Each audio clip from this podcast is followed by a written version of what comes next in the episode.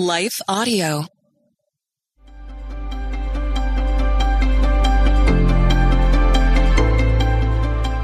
Welcome to the Crosswalk Devotional.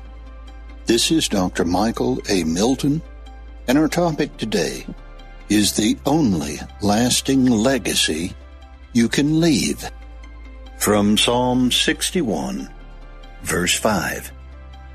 And we'll get right into it after a word from our sponsors.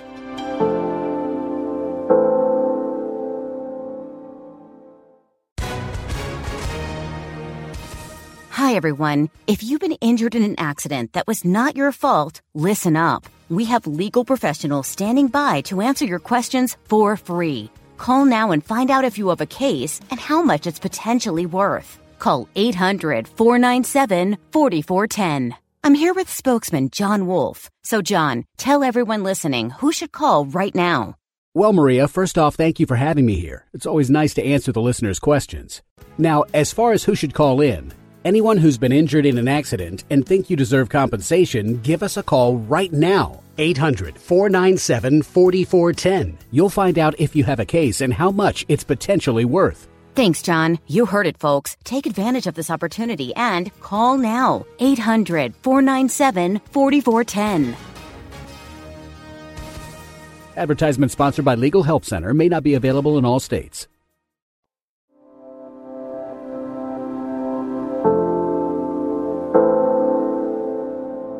The Only Lasting Legacy You Can Leave by Dr. Michael A. Milton.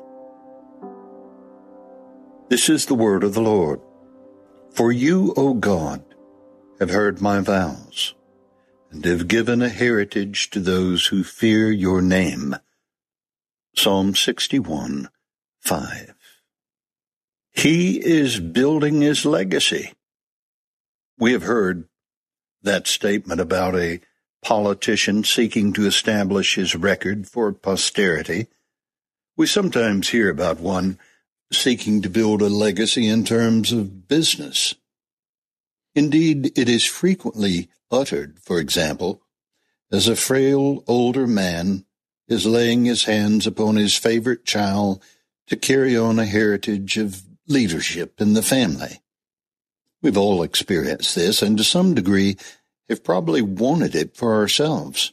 At its core, without selfish ambition or any nefarious motives, this is ordinarily a good thing. However, the psalmist uses this familiar transfer of wealth, prestige, leadership, or a record of accomplishment to the legacy of faith. Nothing is more important because nothing is eternal as leaving a legacy of faith. Faith in Jesus Christ transcends the finite heritage of power or prestige. When the presidential libraries, multi-generational and well-earned successful businesses are all gone, the legacy of faith will remain. When I was pastor of First Presbyterian Church of Chattanooga, one of our older members passed away. She had been known as a mountain woman, long widowed from a faithful husband who worked with his hands in a local factory. This woman was known for teaching Sunday school, vacation Bible school, and cultivating an incomparably fruitful garden. She lived to a ripe old age. At her funeral, the children, who all lived in neighboring states, came together for the memorial service. Before the service, as I gathered with the family privately, I learned that the most significant epitaph repeated was, well, she didn't have that much, and she never did. They were speaking of a legacy of wealth. That part was indeed genuine. The summary of her life, however, was much more extraordinary than such a dour assessment. Indeed, those of us who knew Mrs. Moore, and that's not her real name, recognized that she was one of the wealthiest women in the community. Mrs. Moore's life was filled with love and admiration from those who had sat under her teaching and guidance as children. Her garden was much more than a standard vegetable patch, a veritable nursery. The garden reflected the care born out of a love of God, as if doing her best in the garden was a way to say thank you to God for his lavish grace in saving her from her sins. She was also one of the happiest ladies I had known. At her service, I read this verse to the congregation that included her seven children seated up front with their families. I talked about one of the wealthiest women I had ever known, and there was a strange look on the faces of the children, as if to say, Didn't we just tell you she never had a thing in her life? We concluded our service with a question. Having looked at the passage and considered its meaning, can we not say that Mrs. Moore has left you with a lasting legacy of inestimable value? As with any estate, the question remains how you will use the opportunities she has bequeathed. There's a message for each of us here your most significant legacy for your family, your community, and this world is a heritage of faith in the Lord Jesus Christ. How are you building that legacy today? You will not need a team of financial professionals or estate attorneys. Everything for faith and godliness is available in word sacrament, and prayer.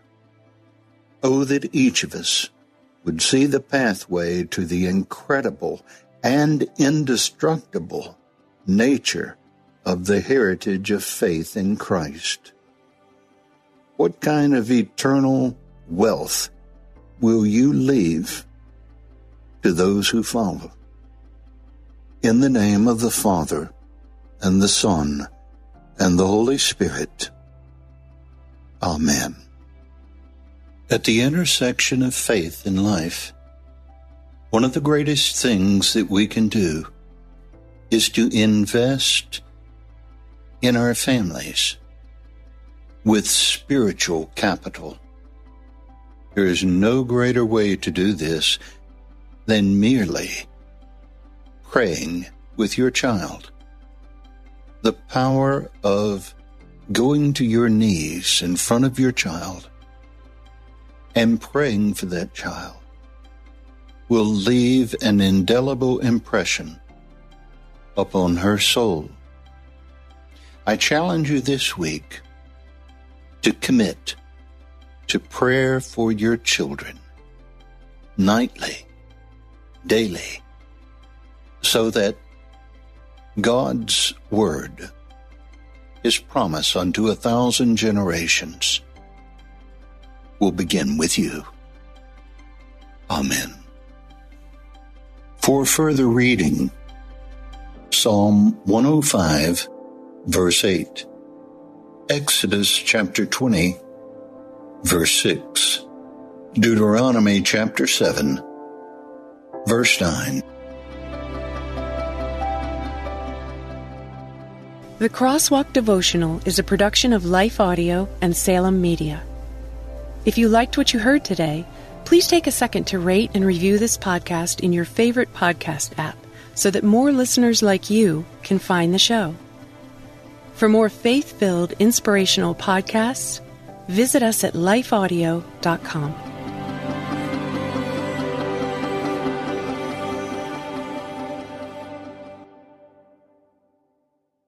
a crazy world out there, moms and dads. I'm Catherine Segars, host of Christian Parent Crazy World, the podcast that tackles tough topics to help you be a godly parent in an ungodly world. Subscribe at lifeaudio.com.